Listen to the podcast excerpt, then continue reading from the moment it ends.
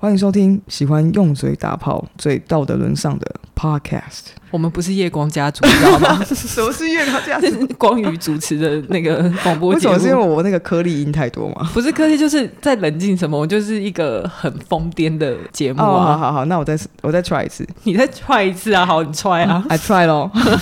欢迎收听喜欢用嘴打炮、最道德沦丧的 Podcast。你到底要我怎样？体育周报。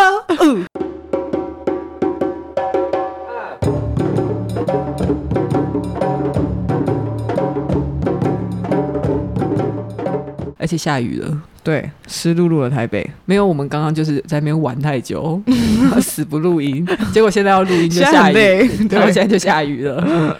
我刚刚是很心碎，在看那个啦，黄师兄大哭哎。对啊，在看黄师兄，我觉得好难过哦。伟伟的那个影片，嗯，我们两个在那边泪人儿，哭 哭到一个爆炸。因为我觉得他妈他妈好理性哦，我觉得他妈妈很棒。不是，可是他妈妈一直叫人家不要哭，我就觉得，因为我像我就会觉得哭是很正常的情绪表现，但是他妈就是说不要哭。我想说，你先不要哭了，没有那么严重。难过，马上冷静下来。没有，我觉得很难过的是，我看他这么的，他这么害怕，但是他在发抖，对不对？一开始的时候，就是他不知道要怎么跟他妈妈说，然后他，嗯、我在想说，他他这他到底做错什么事？他真的没有做错什么事啊？他不就是他的私生活，他没有伤害任何人，但他需要为了这件事情这么这么的害怕。但是他刚刚还说，可是他还是有说什么？他觉得我我其实有点不知道为什么他要强调说他没有约成功，对，就好像说，哎、就是欸，这件事我没有做完，所以他觉得好像约炮。嗯好像他也觉得约炮这件事情是他必须要道歉的，对啊，所以他觉得 首先他是同志，他要道歉，然后再来是他觉得约炮这件事情好像也不应该去做，真的不要这样哎、欸，对啊，真的不要这样。哎、欸，我们我们等一下，这个是我们的新闻，你先说，不是我们还没有进入新闻，那你先说 新闻。没有没有，我们前面先回复一下大家的留言，好啊，好啊，对，呃，上个礼拜我们是问什么？反正就是有。粉丝算粉丝吗？没有朋友啦，朋友他就传讯息来说，粉丝朋友、嗯、对粉丝朋友就说哦，他他终于听了我们节目，然后他说 说我的声音，我们的声音很好听，然后对，谢谢谢谢。但是他里面有说到，他听完之后不能说被圈粉，我就想说这句话是多讲的，我什么意思？他说声音好听，然后说但对，就是意思说虽然不能说是被圈粉呐，但是我会持续我喜欢，我会我会持续，但我还不是粉哦。对，我就觉得傲娇哎，不是为什么要讲这个呢？这可是我喜欢他的态度，怎么那么诚实啊？就有点任性这样。哦，好，可以，好，这这种人一两个就好，不要听完大家觉得说 哦，我们喜欢这种拼命留这种言。我想说，那你们到底是在干嘛？对我只是讲讲，好的，我只是称赞的。这种一两个一直来，一两一两个还算可爱，一群就会觉得有点烦。对。跟狗一样。哎、欸，我，哎、欸，可是我觉得我好像有点木耳。我其实从来都不觉得我声音好听，但是有人是蛮多人跟我说过，但我从来都不觉得，就不会很高啊，因为我很怕很高亢的声音。哦。然后还有另外一个粉丝朋友，为什么我要一直讲粉丝？Friend friend，FF，他就有女生跟我们分享说。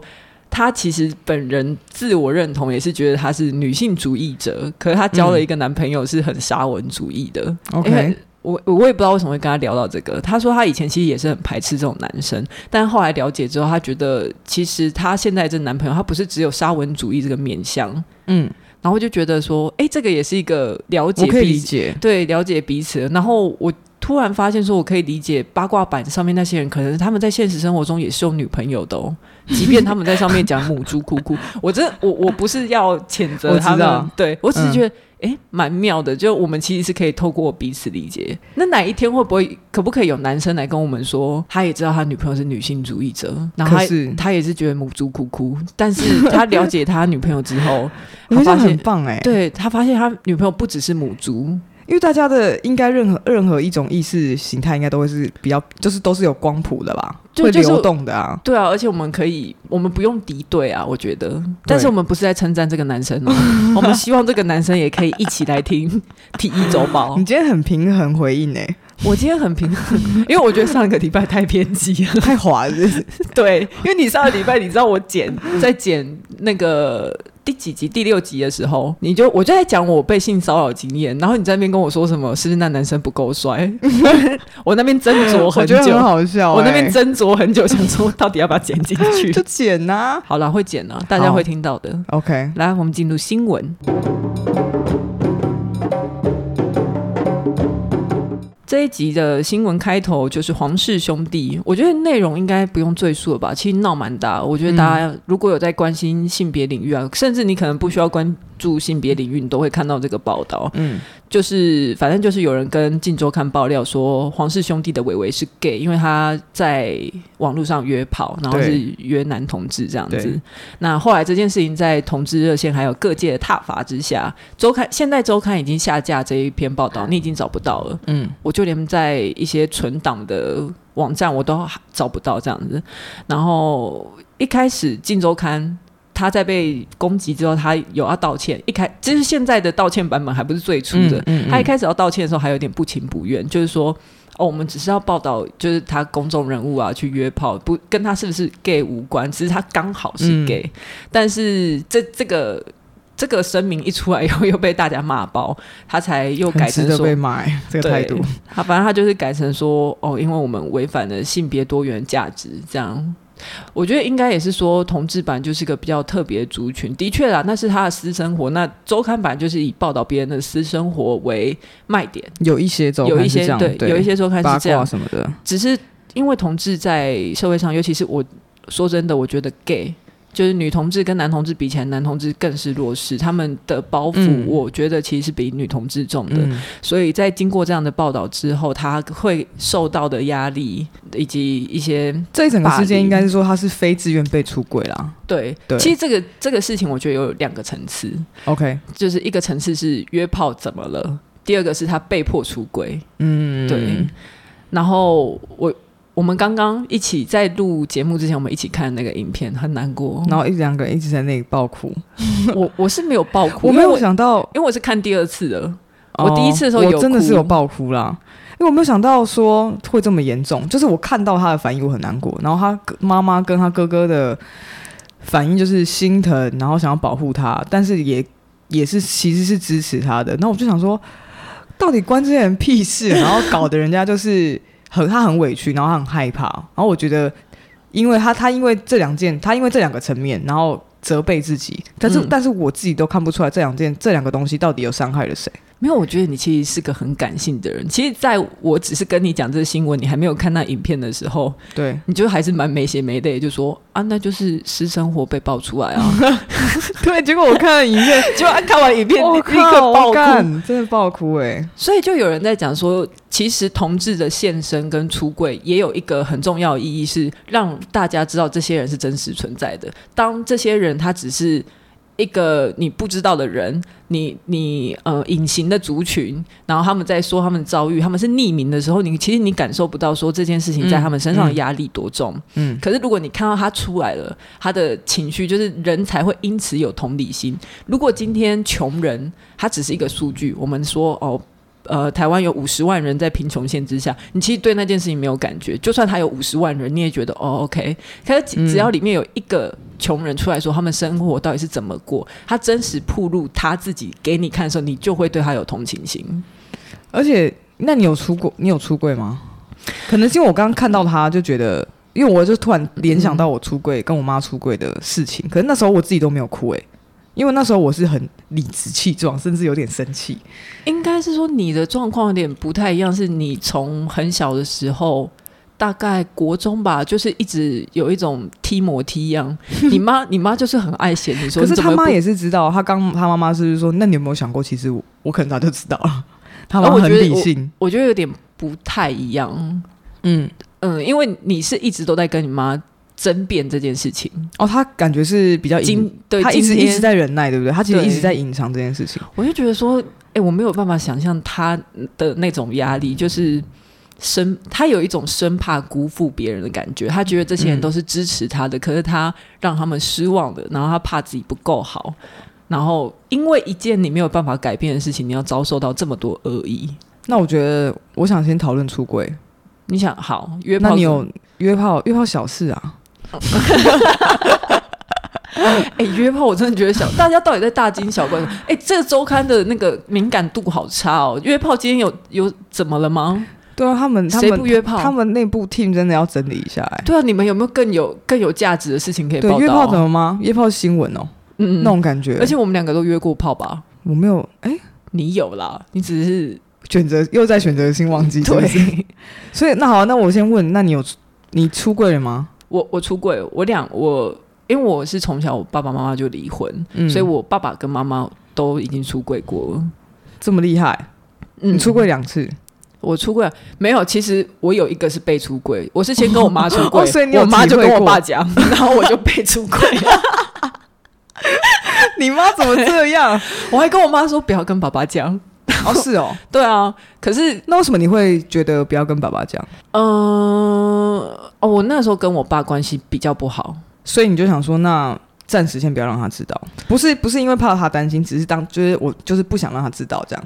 对，觉得也没有什么好讲的。可是，嗯，那你为什么会想要跟你妈出轨？什么契机？哦，这个契机蛮沉重的，是那时候我有一些情绪上面的困扰，对，然后你必须要面对，对对对，然后那个时候过得比较不好，就我很想要让那时候有一种急于想要让别人理解我是什么样的一个人。OK，对，嗯，就好，也不是说隐藏自己或干嘛，但是我想要透过这样的揭露去让我。跟别人有亲密的感觉，就我想要拉近跟别人的距离。嗯。那你妈的反应是什么？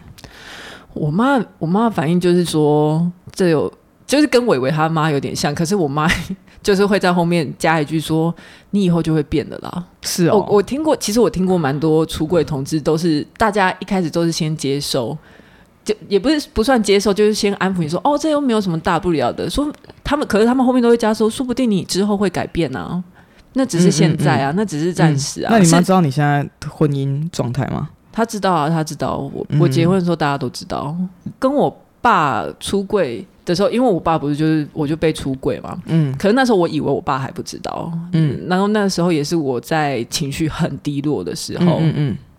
我就跟他说，然后我爸就说：“哦，我我早就知道了，你妈妈有跟我讲。”很糗的时候出来。也没有很糗，抽雪茄吧？我觉得他没有很糗，但是我我觉得他他那时候其实他讲的也是跟伟伟他妈讲的差不多，就是说无论怎样都是我的女儿，只要你健康快乐，我觉得很好啊。只要你健康快乐，一切都不重要。而且我完全可以听到你爸的声音说这些话，毕竟我跟他那么熟。没有，他那时候是用 Line 跟我讲的哦。哎、啊，比起来，我的出柜很轻松哎，就是我的气急就没有那么严重，完全我当下就是跟我妈在吃意大利面，然后我只是一个气到，嗯，然后为什么要气？你们那时候在吵架？没有啊，因为他就在吃意大利面，然后他就说：“哦，你看你现在在那边大学的时候，大概也有八九年前，然后他就说，你看你们今天出来跟我吃饭这么邋遢，那你是不是就是这么邋遢，所以你才没有男朋友？然后因为他讲这种瞎话已经讲很久，那我心里就想说。”我女朋友都还没有数给你听有几个哎、欸，然后昨天跟我说什么没有男朋友，然后我就觉得很不爽，然后我就说没有啊，我就喜欢这样子啊，然后他就说你不也不画个口红，然后你看我就很想要，你看人家谁谁谁，他就很喜欢说你，他说你看人家那个、哦、差点把我本名说出，差点把我本名说出来，吓到，差点被说出本名，继被出柜之后。然后他就说：“你看人家 Lori 那么漂漂亮亮的，然后三小三小。”然后我就说：“哦，对你妈很喜欢看到我的时候，就是或然后看到我跟你在一起，他就说：‘你看 Lori 在那边穿裙子，然后头发长长的。’很多中性的女生，中性打扮女生都会被这样讲，从小到大我都被这样讲。然后就说：‘你看化妆那么漂漂亮亮，整整齐齐，香香的。’他就是羡慕，他就羡慕他有那种女儿。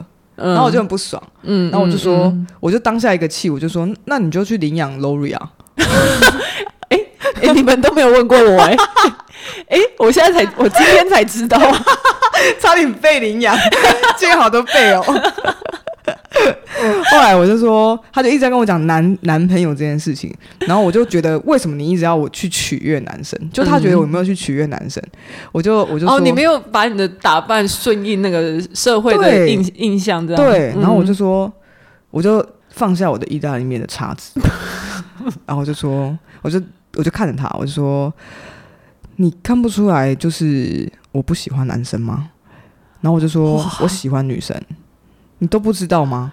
那时候只有你跟你妈，只有我跟我妈。OK，然后我妈也放下了她意大利面的叉子，对，她就说，她安静了良久，对，她就说，呃、你你一直都是这样子的吗？从什么时候开始？她就开始问了一我一些问题什么的。后来我就，他就，但是我记得中间很经典的一个诘问，就是他就说，那你没有试过男生，你怎么知道你不喜欢男生？然后我就跟他说，我就问他说，那你试过女生吗？你也不知道你会不会喜欢女生啊？哎、欸，你很理智哎！我就说这个东西，我就跟他讲说，同性恋是天生的，我从小就是这样。然后我不跟你讲，是我不想让你担心。嗯，但是现在的我就是这样，而且我也过得蛮好的。但你知道，大学的时候也不会过得多好，嗯、完全就是在讲硬话。对，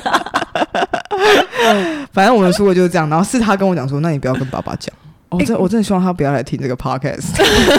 哎、欸，你知道我爸也是说一样话，他说：“嗯，呃，我接受，可是我只能说。”不要跟阿婆讲，这些人到底为什么一直要断掉我们的话？没有啊，就是我，可是要让不要让更多长辈担心或什么的。没有没有，可是我可以理解，因为我我阿婆是非常非常传统那一种，嗯嗯，嗯，他我怕她一知道，她可能就会晕厥。要是她真的因此而过世，我可能承受不起那个责任。嗯，我我觉得她是有可能会这样。对，哎、欸，那我觉得大家也可以来跟我们分享一下出轨故事，可以跟我们分享一下。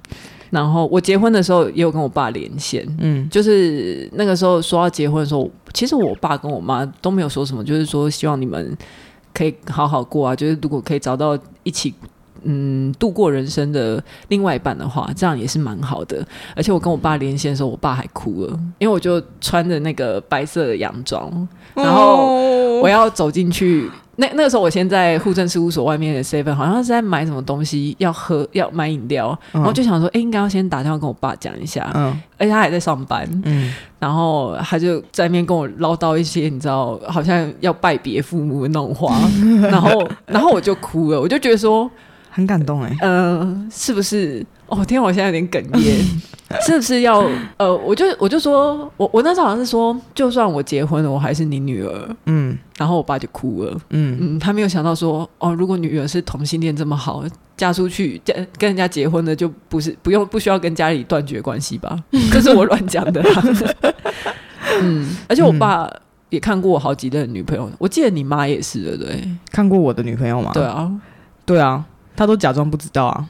都是朋友，但他都对他们最好那种，都说他们很乖，对，都很喜欢，对。而且你知道，我爸还跟我太太说，之后你也算是我的女儿。哎呦天哪，嗯，好感动哦，嗯。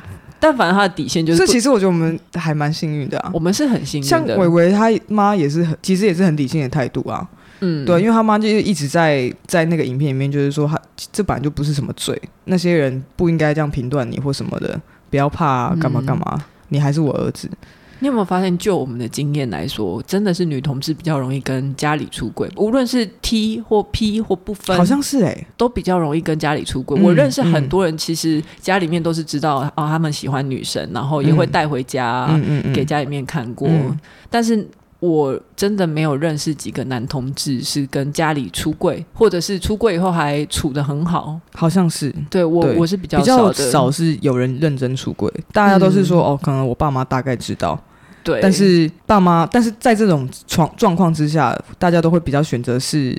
就是沉默的、有默契的知道，有默契的知道，然后偶尔唠叨一下说：“哦，怎么还不交女朋友啊？对对对对对男朋友那种意思意思，嗯，就是场面话、客套话的讲。”但是我那个时候在出柜之后，我有一个理解，可能是因为我爸爸妈妈是离婚的。我感觉到他们有一种就是自责。其实后来我觉得，在跟家里面出柜的经验里面，我可以感受到这些家人他们会觉得说，是不是我没有好好照顾你，是不是我没有好好教你，你才会变成同性恋？他们会自责，嗯、他们在他们没有办法理解说这件事情根本跟他们无关的状况之下，他们会。我妈也有哎、欸，对，所以我。后来才比较能够谅解，说有些家里面的人不接受，那是来自于他的内疚。Okay, 有的时候，对，嗯、就同时之间也不太接受，好像有可能是自己造成。对，嗯，嗯，但我觉得长辈的话其实是需要一些时间呐、啊，需要有一些时间呐、啊，就是他们知道你真的你让他们出柜，你真的你真你真的出柜，让他们面对这件事情当下，对他们来说只是一个开始，只是第一步而已。对，他可能还有这一百步去完成，他可以接受这件事情。其实我觉得每一个人他自己出柜，他有他有他需要具备的勇气啊等等，他有他自己的时间表以外，家人们接受你的出柜，他们也有时间表。嗯嗯，好感性哦这一集。对啊。好了，那不要再哭了，我们来谈谈约炮吧。所以约炮这件小事，何必要感到羞耻呢？哎、欸，我不知道哎、欸，我觉得约炮不是很正常吗？我其实还是说，我们已经不约炮还是 gay 吗？不是又在那边刻板印象？不是，我在想说，是我们走的很前面吗？我一点都不觉得。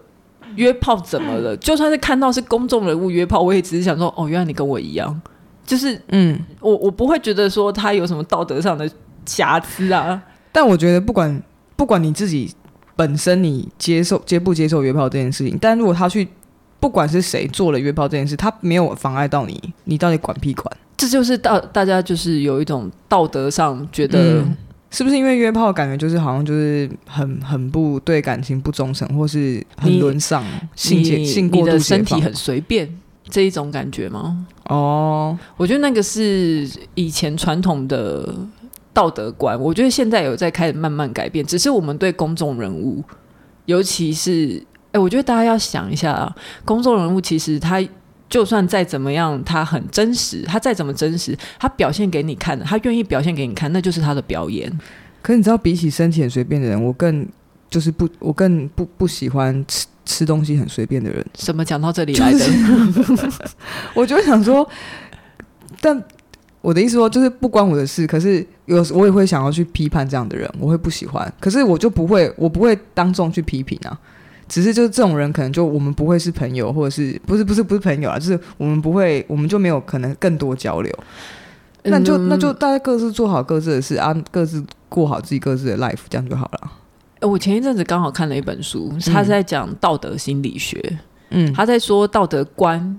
在一个社会，在一个群体里面，到底是怎么形成的？然后他说，像比较传统的社会，他的道德观就是以社会为中心去发展的。然后是如果比较现代，就是像可能我们，然后美国，他我们的道德观是比较围绕围绕在个人主义，就是我们会比较觉得说，只要你没有伤害到别人，其实。都还算是可以允许允许，可是如果像在印度那样的社会，就连寡妇吃鱼，别人都会觉得他有资格可以去骂那个寡妇，就是他们认为在他们的社会里面，寡妇是不能吃鱼。大众管理，对对对，我就觉得我我我忘记为什么了啊。但是像这样子，就算。你看寡妇吃鱼，他到底伤害了谁？他也没有。他就可是其可是他们那个社会就会觉得说，我有我有那个资格去 judge 你。嗯嗯嗯嗯。但是像我们就这是不是跟宗教比较跟信仰不是宗教，就是跟呃也不是哎，全体信仰比较相关。他是在讲嗯那个社会是怎么维系彼此的关系。嗯嗯。对。那你觉得这一次的爆料事件是媒体比较过分，还是爆料的人？干，好难哦。嗯，我觉得。我觉得媒体就我们的媒体是怎么样，大家都知道嘛。所以我觉得，可是我觉得刚艾莎安内贡就是他是他是这样，我知道，但他可以吗？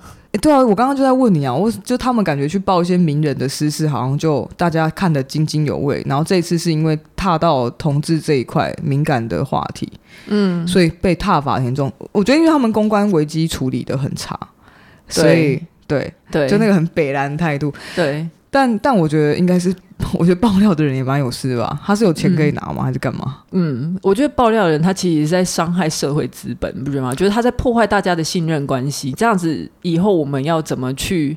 就像那个百灵果的凯莉，就是说他觉得这样很，他他就说你到底有没有约炮伦理啊？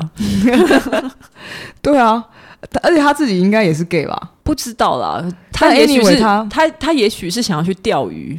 哦，然后就说：“干、嗯啊，他这个这个不是违规吗？”对啊，哦，他觉得好玩。我自己是觉得，到底哪一个比较过分呢？我觉得媒体比较过分。嗯，我觉得可能他目标比较大吧。我觉得他有他要负起的伦理责任，以及我觉得他在呃新闻的敏感度上面很不敏感呢、欸，因为很不 follow 现在的趋势吗？对，然后我觉得他是在靠伤害弱势。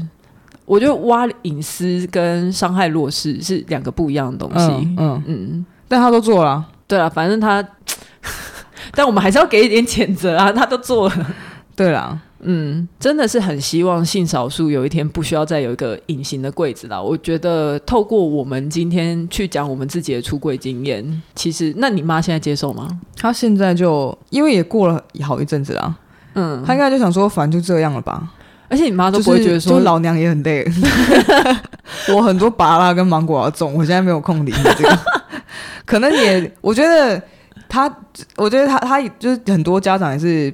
会投射，就比如说，我现在觉得你的生活没有那么稳定，可是你同时你竟然还多一个让我担心的事情。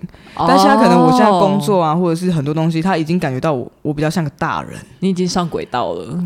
我比较感觉你可以处理，你可以 handle，对，然后他就会觉得，好、啊，那就是随便你开心，反正你女朋友也都还不错，就对啊，而且女朋友都比你漂亮，对，他都想说，怎么这不是我女儿干的？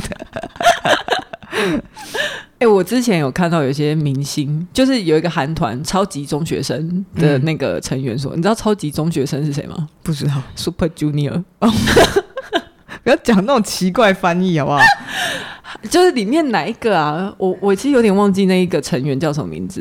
每一次他说，每一次有人问他或怀疑他是同性恋的时候，嗯，他不管他是不是哈利哦，不是不是，不是，然后。是一个，就眼睛是往上的，呃，不管他是不是，他都对。他说，不管是他是不是，他都不想否认，因为他觉得他否认这个，好像是在、哦、他就会再一次伤害同性恋族群，好像就会显得他不想要跟同性恋站上边。但他，但他其实并不觉得性向有什么错，所以他不想要为这个做任何表态。那你现在问我是不是同异性恋？我否认，我不想对异性恋造成任何伤害。好了，希望有一天我们不需要再为自己的性倾向感到抱歉，或者是为我们的约炮行为感到抱歉。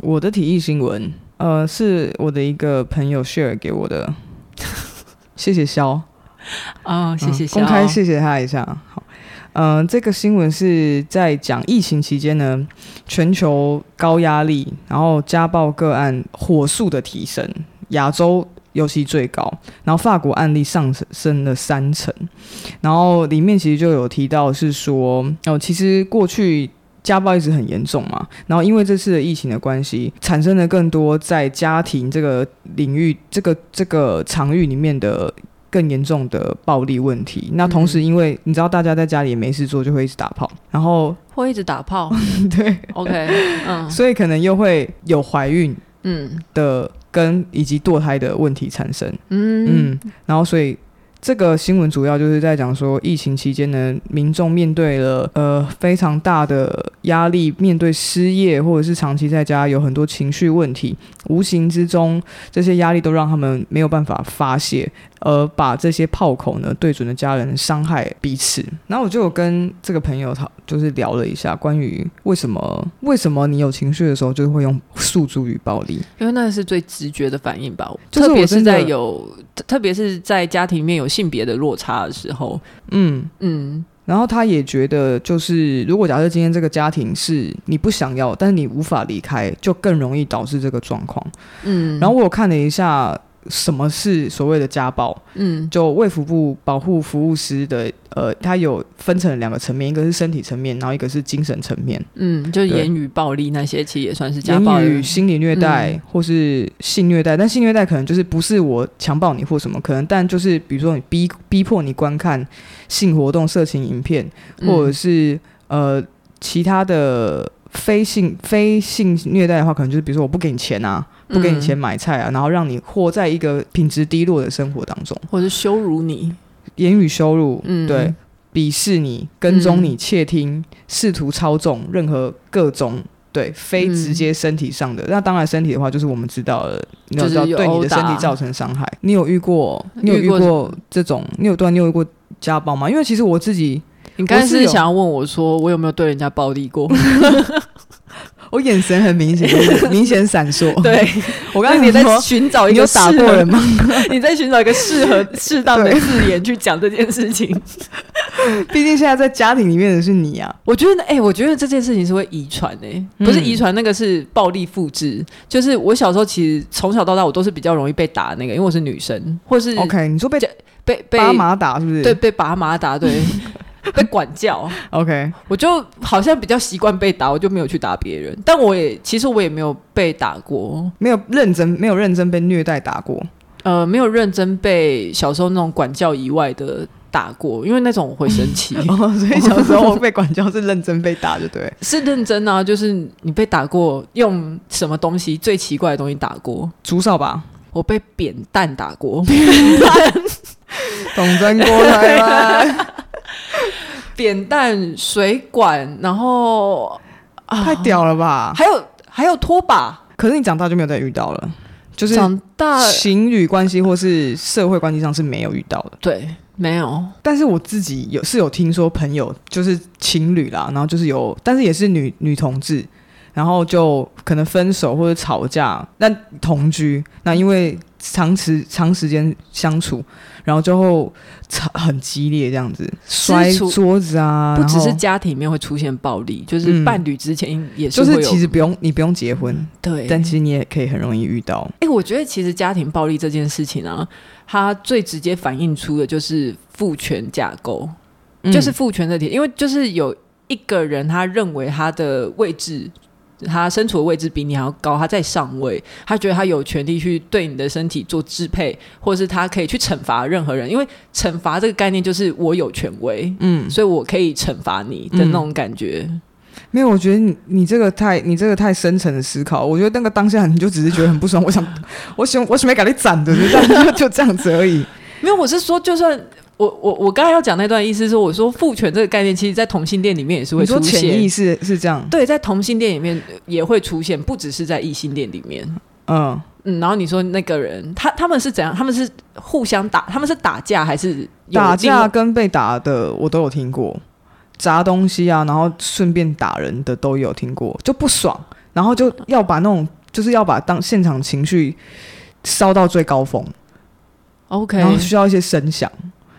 OK，对，然后很严重，就是可能会真的会受伤，但当然不到真的出人命啊。但是狗狗被吓得要死，是真的。嗯、我觉得是是，尤其你说在疫情，因为我们知道很多地方是处于封锁状态，封锁你没有办法跟其他社会产生连接的时候，你的情绪是会越累积越高。嗯，的时候你就会很容易。像我听过。在疫情之前，我听过的一个例子是我的网友，然后他也是一对女同志，嗯、然后我的朋友叫 A 好了，嗯、他女朋友是 B，嗯，B 他就是长期有一些忧郁症、重郁症，还是一些情绪上的疾病，因为这个关系，他也比较是处于长时间跟社会有点脱节，他就是在家里静养啊等等，嗯、然后社会连接比较少。对，然后他很容易会有一些幻想，也也不是幻想，就是他会有一些很低落，他没有办法处理的时刻，他就会选择用暴力，他就会选择去责责怪，这这些都是因为病情关系，我觉得啦，他就会去责怪说，哦，是是 A 怎么样，然后 A 做了一点小小事情，他就会把他拉到很高，然后。嗯他就会开始做一些暴力相向的事情，而且他是因为他不知道有什么其他方法可以宣泄，对，他不知道，他也没有办法去跟别人做正常的交流，然后大家也都不了解他的状况，也越来越跟他疏远，他这一种呃人际关系上的连接就越来越少啊，然后他们常常打到上警局。有一次，哦、有一次那个网，我最后一次跟那网友。那个联络是因为他就联络我说，他 A 把他的东西全部都丢出去，因为他们同居，嗯，然后叫他要离开，不然他就要放火烧了那个房子。这个这个，然后 这是认真的，你是我是你的纵火犯哎，然后。对，反正他就是问我说应该要怎么办，他就说他还是很爱他，他他不想要把他丢，他不想要让他有被丢下的感觉，可是他觉得他这件事情已经到了一个他没有办法处理，他不知道怎么处理，因为他也拉他去精神科看过，去医院啊或者什么强制就医那些他都不要，他不愿意，嗯、他的反应都很激烈，嗯，然后也有。社工介入啊，警察介入啊，都没有用，而且也他除了身体上的暴力以外，也有言语上的暴力。哦，对，多层面的，而且他们也在一起算好几年了。我那时候我其实无力感很重，我不知道怎么办，然后我就跟他说，我觉得你要衡量自己的能力，嗯，就算我我就说爱没有办法解决一切，不要再把爱想的这么伟大，爱没有办法解决一切，嗯。嗯，而且他这样子应该也蛮不健康的吧？就是被被被暴力的那一位，很不很不健康。其实他逼他自己的状况也越来越糟，嗯，因为他一直在那个恶循环里面，他我觉得像。逼他是有一点想要解救他爱的人，他想要把他救出来，可是办不到，你知道吗？这件事情真的不是说，这在很多关系里面都看到，你知道吗？有时候没有暴力关系，也会有那种爱的深渊。嗯，对，很多受暴者，他们其实是觉得那个施暴者，他其实也是在很重的压力之下，他想要解救他脱离那样的困境。像我也有听过一些案例，是就朋友，但。就不是同志，但可能就男女关系。嗯，某一方一直劈腿出轨，但另外一方一直原谅他，因为他想要拯救他。你说小猪吗？对，我朋友的。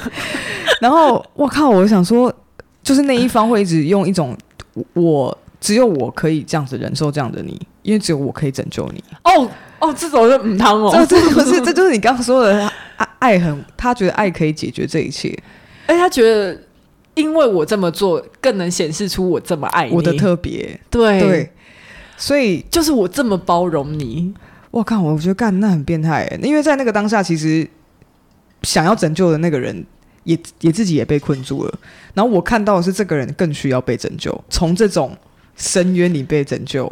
他们一直，他们一起被陷在一个很奇怪的困境里面，就是一种救赎跟被需跟需要，可他们都没有。觉得他们其实呃，一个是很强烈的觉得说我要被救，可是他是表现出来是用暴力的方式，然后另外一个是觉得我可以救你，但没有他自己超需要被救。可，可你知道吗？就是我觉得这种这种安排都是那些那些这些人当下那个阶段最需要的。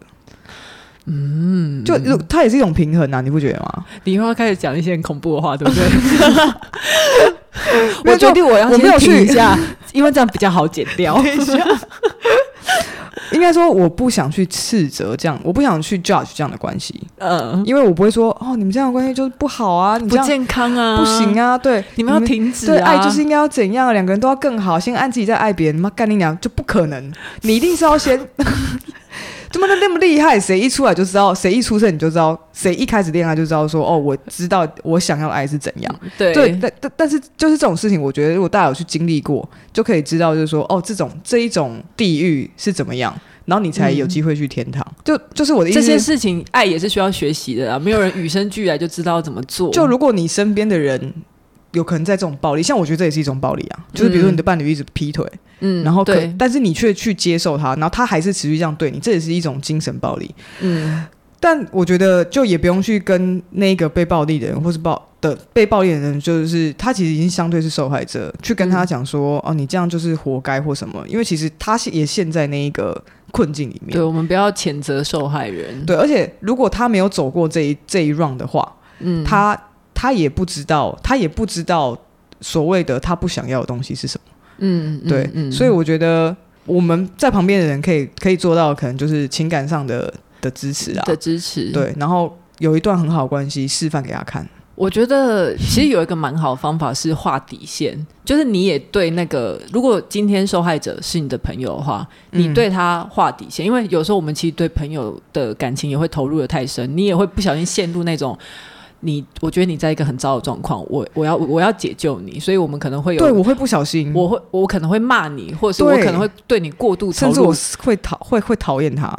你你就是真的比较极端的例子啊，太偏激，对，太偏激。就就就是因为我会这样，所以我才会我才会刚刚那样的想法，就是我会告诉我自己说，不要去、嗯、不要去觉得说你这样很废啊或什么的。嗯就是我觉得我们也要自己做一个很好的示范，是我们也画底线，对这个朋友我们也画底线。嗯，就是有可能跟他说，我觉得这个不是我去研究得来的方式，这是我目前觉得可能我自己想过比较好的方式，是我可以忍耐你到什么程度。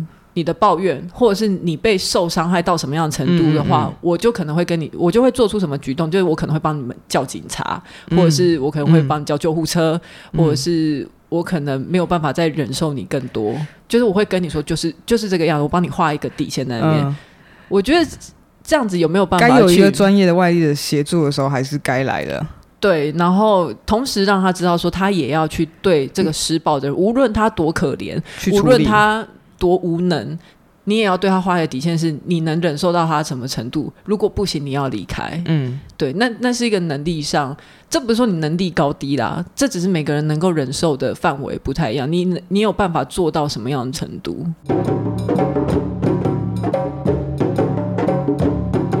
这里 这一集就差不多先到这里。嗯，那佩有一个问题想要问大家。